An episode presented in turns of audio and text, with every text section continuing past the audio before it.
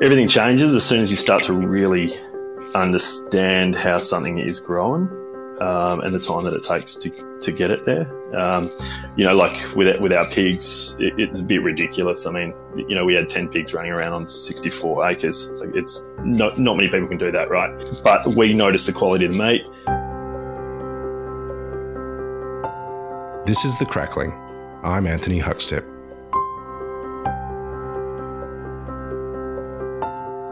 Sustainable restaurant model connecting with local producers and cooking delicious food seems like commonplace more and more. But for chef Evan Hayter, food is an extension of his restaurant story. And in eating it, you become part of his mission to give back to the land that provides so much. Evan, we talk about sustainability with food and restaurants, but you're really living, breathing example of how far you can push that. Uh, yeah, thanks. Uh, that's a that's an awesome intro. Um, yeah, you're taking me back already. Um, yeah, we, we try to do the best that we can. Um, I think it's I think it's all most chefs that I surround myself with um, try to do anyway. Tell us a little bit about the restaurant and this this story behind it. Uh, well, the the restaurant was uh, was established in 2011 in February. It opened. Uh, I came on board um, about a year later. Uh, I've been part of the business now for five years, um, but the restaurant itself operates entirely off grid. Um, we're not connected to mains power at all. Uh, we we treat all of our wastewater all of our green waste uh, goes to either composting or to the to the pigs. Um, and yeah, it's it has its challenges. Obviously, um, losing losing power in the middle of a busy Saturday service or something like that, um, because we do operate in, entirely off grid, so no mains connection at all. Um, so um, yeah, it it has its challenges definitely. Tell us about some of those challenges, especially in setting that up and working in that manner. Well, uh, I guess the technology has come a long way in the last uh, you know, 12, 12 years. Um, we operated on some pretty pretty old old batteries for a long time. Um, you know, really the early the early days of of um, the off grid kind of uh, operating, and yeah, we, we used to, we had to manage the load, is probably the best way of putting it. So, you, on a Saturday, you've got everything running, all your fridges, all your freezers, um, you know, front of house, heating, cooling water, you, you name it, uh, dishwashers, all these little things that you just sort of take for granted. And, you know, turning on a Robot Coupe or something like that. Um, and not overloading, not overloading the system because then it just shuts down and then it's half an hour to turn it turn it all off, reboot it, and get it going again. So it's um yeah, it's good fun though. You learn you learn a lot. You'd like to sort of explain yourself uh, as farmers first, as opposed to a restaurant and cellar door. What, what, what are you what are you growing there, and what's happening on the land? Um, we, as as far as the veggies and fruit that we produce, we're we're quite specific about what we like to grow. Um, we're very lucky in our region and within, say, an hour and an hour and a half's drive of where we are located, um, we can we can pretty much get anything you could ever ever need or ever want. And there's always someone that grows it better than you. If it's um, you know. Um, uh, uh, tomatoes, for example, they've just finished up for us. Um, our tomatoes are pretty good, um, so we so we grow them. Um, carrots, you know, beetroots, things like that that require a lot more depth in soil and people that have been, you know, growing organically or biodynamically for a lot longer than I have um, produce far better carrots and beetroots. So, so I like to source those those things from people that produce it better than I do. It's it's uh, not worth you know my time to try to claim to be as good as them. So, you've um, forged some pretty amazing connections with local growers and farmers. You, tell us about pig farmers. What sort of uh, relationships have you fostered there? Well, we we farm our own our own pigs. Um, they're they're a saddleback saddleback Duroc cross, um, and so they're they're born on the property and you know raised and we we look after them every day and give them belly rubs and you know all those sort of things, all the things that pigs need.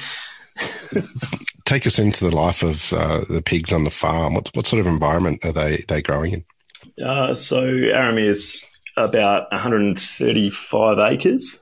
Um, so there's there's quite a lot of land um, for the pigs to roam on. We like to move them around. Um, I mean, originally we um, I, I, got the pigs in the first place because of a extremely invasive weed called the arum lily. It's coming from Africa, and it's um, it just takes over waterways. And the only way of kind of controlling that was to spray it with really, really, uh, you know, toxic agricultural sprays. And um, I, you know, it killed it killed everything as well as the uh, the arum lily. And it's it's your responsibility as a property owner to um, to manage uh, these these lilies. Uh, but no one does because no one sort of polices it. But I just trying to try to come up with a better way of doing it rather than spraying them. And um, I found out that pigs um, are, are, pretty pretty tolerant of these things, and and uh, actually they love they love digging them up, and we go along and pick up the bulbs afterwards and, and burn them off. And um, yeah, it's yeah. So it started as a kind of regeneration project, uh, and the byproduct of that is delicious pork. Um, so the pigs are as much of you know our story as as you can as any of us. They're just as important. tell, tell, us about their life cycle there, and um, you know has, has has that changed as you sort of try and get the best product that lands on the plate as well? Yeah, de- definitely. Um, the life cycle of, of our pigs. Um, well, we have we have one sow and we have one boar. Uh, the boar lives on another another farm. Uh, he's a Duroc boar, and our sow is gorgeous, gorgeous girl. Um, she was born on the property about five years ago, um, and she's um, Duroc Saddleback, and she's a big brown, big brown pig, big floppy ears, and like I say, she's absolutely gorgeous.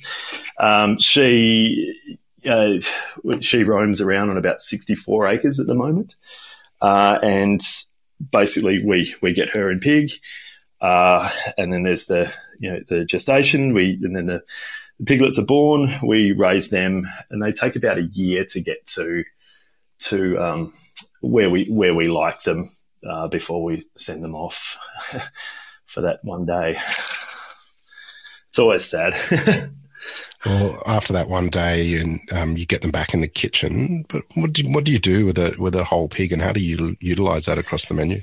Yeah, um, I mean they get used in all sorts of uh, different processes. Um, you know, all the all the fat. Well, a lot of a lot of that um, shoulder fat goes into lardo. Um, the we, will do big batches of say pork ragu. Um, you know, our, currently our our kids meal is um, it's a it's a pork ragu pasta essentially, and it's made with great West Australian certified organic flour, eggs from our chickens, um, and then it's pork ragu, which is made from tomatoes from the garden, olive oil off the property, biodynamic onions, and and our pork, which is, I believe, sensational. So, take us back to when you were young. What sort of role did food play for you and your family? Uh, it wasn't. It wasn't that. It wasn't that important actually. Um, my parents are both in teaching. Uh, grew up in Karratha, and um, yeah, my. Uh, you know, our, our, regular night was my mother cooking just, you know, your, your uh, meat and three veg kind of um, dishes. Uh, you'd, you'd have, uh, yeah, it was it was good food. You know, not not exceptional, but but good. when did you start to get interested in a in food and see that as a potential career? Uh, oh, I um, I left school uh, just in just into year eleven. Um, I I just wasn't enjoying school at all. Um, I was absolutely acing maths, but I couldn't. Yeah, I couldn't do English to save myself, uh, and yeah, it didn't leave me too many too many options. Uh, I had a cousin who had a restaurant, and he said, "Come and come and wash some dishes and hang out in the kitchen, and you might enjoy it. So I went and did that for two weeks, and yeah, I absolutely loved it. Um, I just, uh, I'm, I'm, not sure. It's, you know, we all get pretty addicted to it, I guess. Um, it's, it's a pretty hectic place. There's lots of, lots of pressure, and um, I just, I didn't mind it at all. Really enjoyed it, uh, and and it was something completely different to anything I'd done. So uh, I I finished my two week stint uh, with him, and then uh, I I went back to school for for a week and wasn't enjoying it, and um, yeah, I I basically signed up to TAFE, and and the rest was sort of history, I guess. I started cooking and got an apprenticeship a couple of months later, just because TAFE ended up being too much like school as well. So I just wanted to work. What were some of the really key sort of uh, venues or, or people that that influenced you in the early years as a chef? Um, I was quite lucky uh, that I, I when I started my apprenticeship, I started at a restaurant called Dear Friends, which is in the um, Swan Valley, uh, just outside of Perth. And my my head chef then, uh, his name was Philip Swire. He was um, just the most the, the loveliest Singaporean chef, and he'd basically moved to the Swan Valley for the simple life. Um, he'd won uh, multiple culinary Olympic gold medals with the Singaporean team. Uh, he'd worked all over the world, uh, um, been in France for years and years. He spoke fluent French, Mandarin, English, uh, and he was just a really gentle character. And I think I, I spent two years um, at Dear Friends, and he just he showed me a lot. And and it was I was very lucky to have that as my first job. You know, I, I had friends working at other restaurants where they're having pans thrown at them, and I I, I didn't have that. um, you know, so I'm extremely grateful for it. Um, and then from there, I moved on to the Subiaco Hotel, which was again, uh, one of probably the most inspirational chef that I worked with um, was Brad Burton, uh, and he again like a gentle giant, um, but you knew that you had to work hard. um, he he had the team. The whole team was behind him, and um, it's pretty pretty incredible. Different different setting to Dear Friends. It was uh, fast paced kitchen um, and yeah, it was on. As soon as you walked in, it was on. There was no time to, no time to relax. And um, yeah, it, but it was an incredible experience. How did the opportunity at Arimia arrive? Uh, so um, there was quite a, uh, well, I guess, a devastating loss in uh, my immediate family, uh, which kind of uh, sent me to like to to travel. Um, so my partner and I packed everything up and we, we went overseas for a few years. Uh, and when, when we returned, we, we were back in Perth and, and Perth just didn't, it didn't really feel like home anymore. So we were spending all of our weekends down in Margaret River and, um, yeah, we just went bugger it. Let's let's move down there. We we had a few friends living down here already, and um, yeah, so we we bought a house and I took a job about the same week, and we yeah we got down here and just went for it. I guess um, you know it was it was a difficult difficult move, but it's worked out now. you mentioned you spent a couple of years overseas. What sort of impact did that have on on your cooking career? Um, I think from a from a produce point of view, um, a massive a massive impact. Um, we I, I, didn't really do the, the norm i guess. I um I, I, did fly into london and caught up with a couple of friends but i then got on a boat and went to the netherlands of all places. Um, yeah we my, my partner's in architecture so uh, it was a great opportunity for her. I wanted to work michelin and so uh, we, we both got to sort of fulfill our dreams.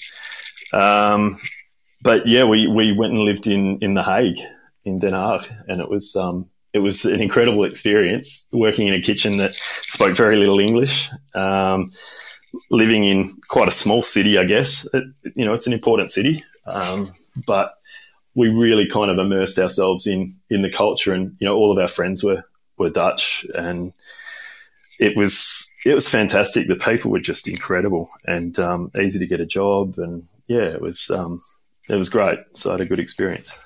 Was was life a little bit different in, in the kitchen compared to the kitchens you'd been used to? Yeah, it was. It was different.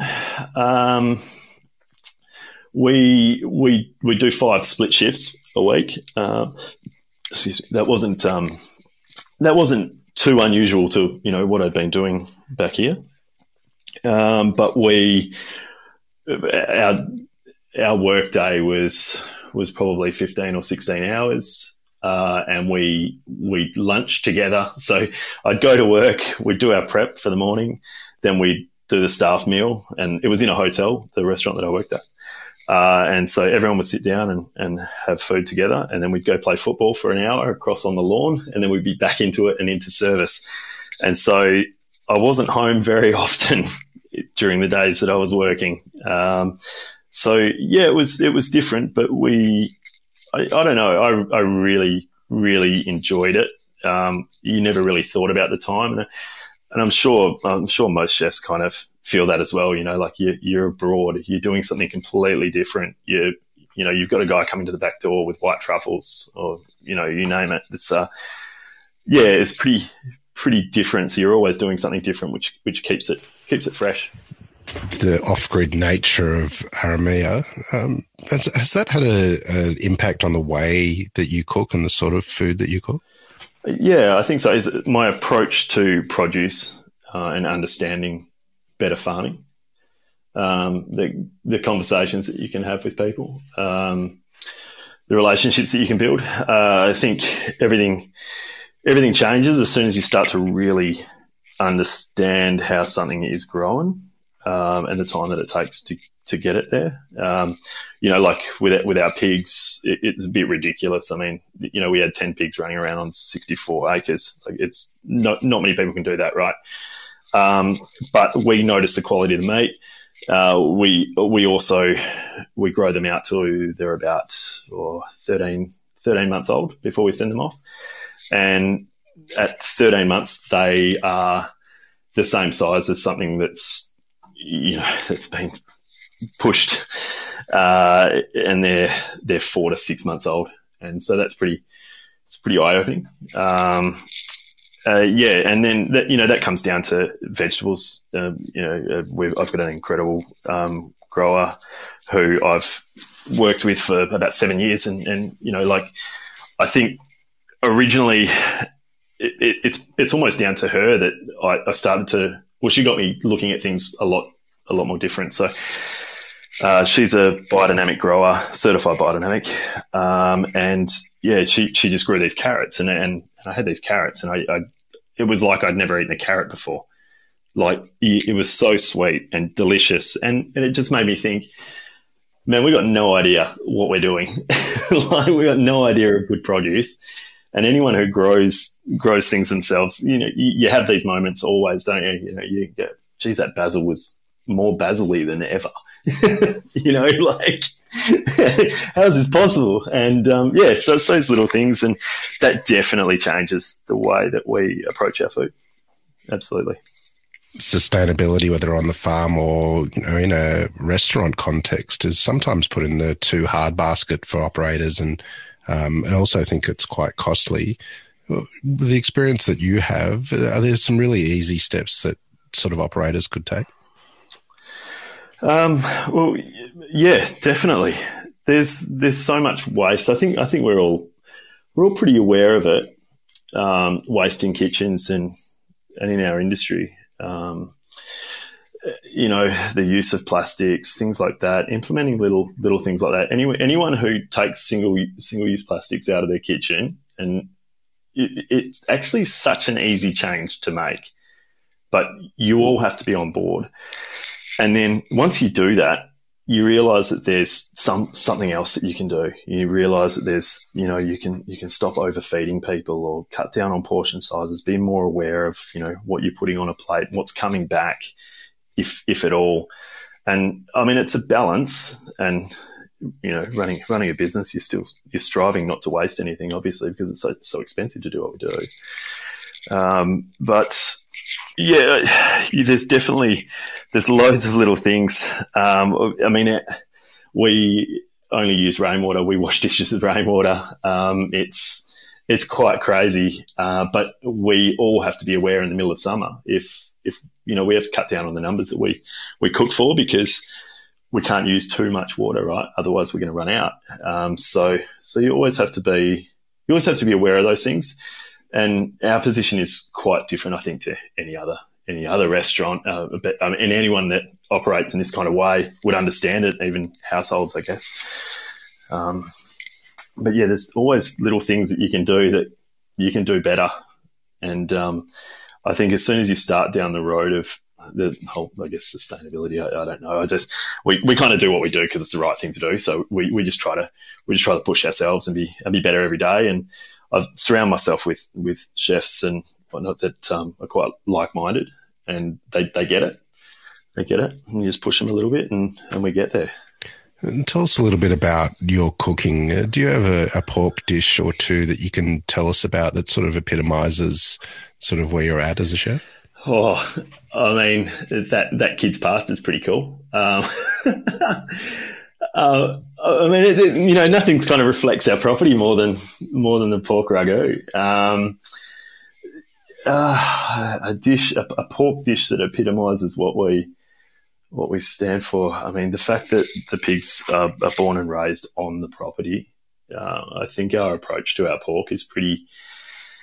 Anything we do with it is pretty special, um, but I, I, wouldn't be able to. I wouldn't be able to pinpoint a specific dish. Maybe, maybe the lardo, maybe the maybe the smoked lardo, which we smoke with a bit of um, the peppy leaves, which are it's an endemic um, tree to our region and um, yeah, it's just super super strong peppermint flavor. And when you smoke with it, it's incredible. It gets into everything. Uh, but with with the pork fat, it's really cool. It, it translates to the dishes really well. So. Um, yeah, and, and then a lot of the charcuterie, um, like our you know our prosciuttos and uh, lomos and, and things like that that we that we produce are um, yeah, I mean, we, we love it. It's it's such a connection. It's it's born on the property. Like it, we see the pigs every day. You know, they yeah, we're, we're very very lucky to have what we have. You mentioned the charcuterie that you're making. Tell us a little bit about some of the some of the products that you're making and uh, the real successes that you've had there. Um, successes, um, yeah, you have a few. it's um, I hear it on I hear it with a lot of the chefs that, that, come on on your podcast. Actually, you know, they talk about the the successes and the failures, and you you definitely have a few that you go, oh, I don't know what happened there, uh, but let's work it out. Um, successes would be the prosciutto. Uh, the first time I successfully made prosciutto, I was I'm pretty happy, um, and I haven't really had a failure with the prosciutto as such, but it's um, it's yeah, it, it, just the time that it takes to to make something like that. It's pretty satisfying when you cut it open and it's um, yeah, it's nice. um, so yeah, I'm trying to think of uh, you know we we make a lot of coppa, we make a lot of lomo, can you tell us um, one of the processes of one of one of the favorite products that you have that um, that you're making?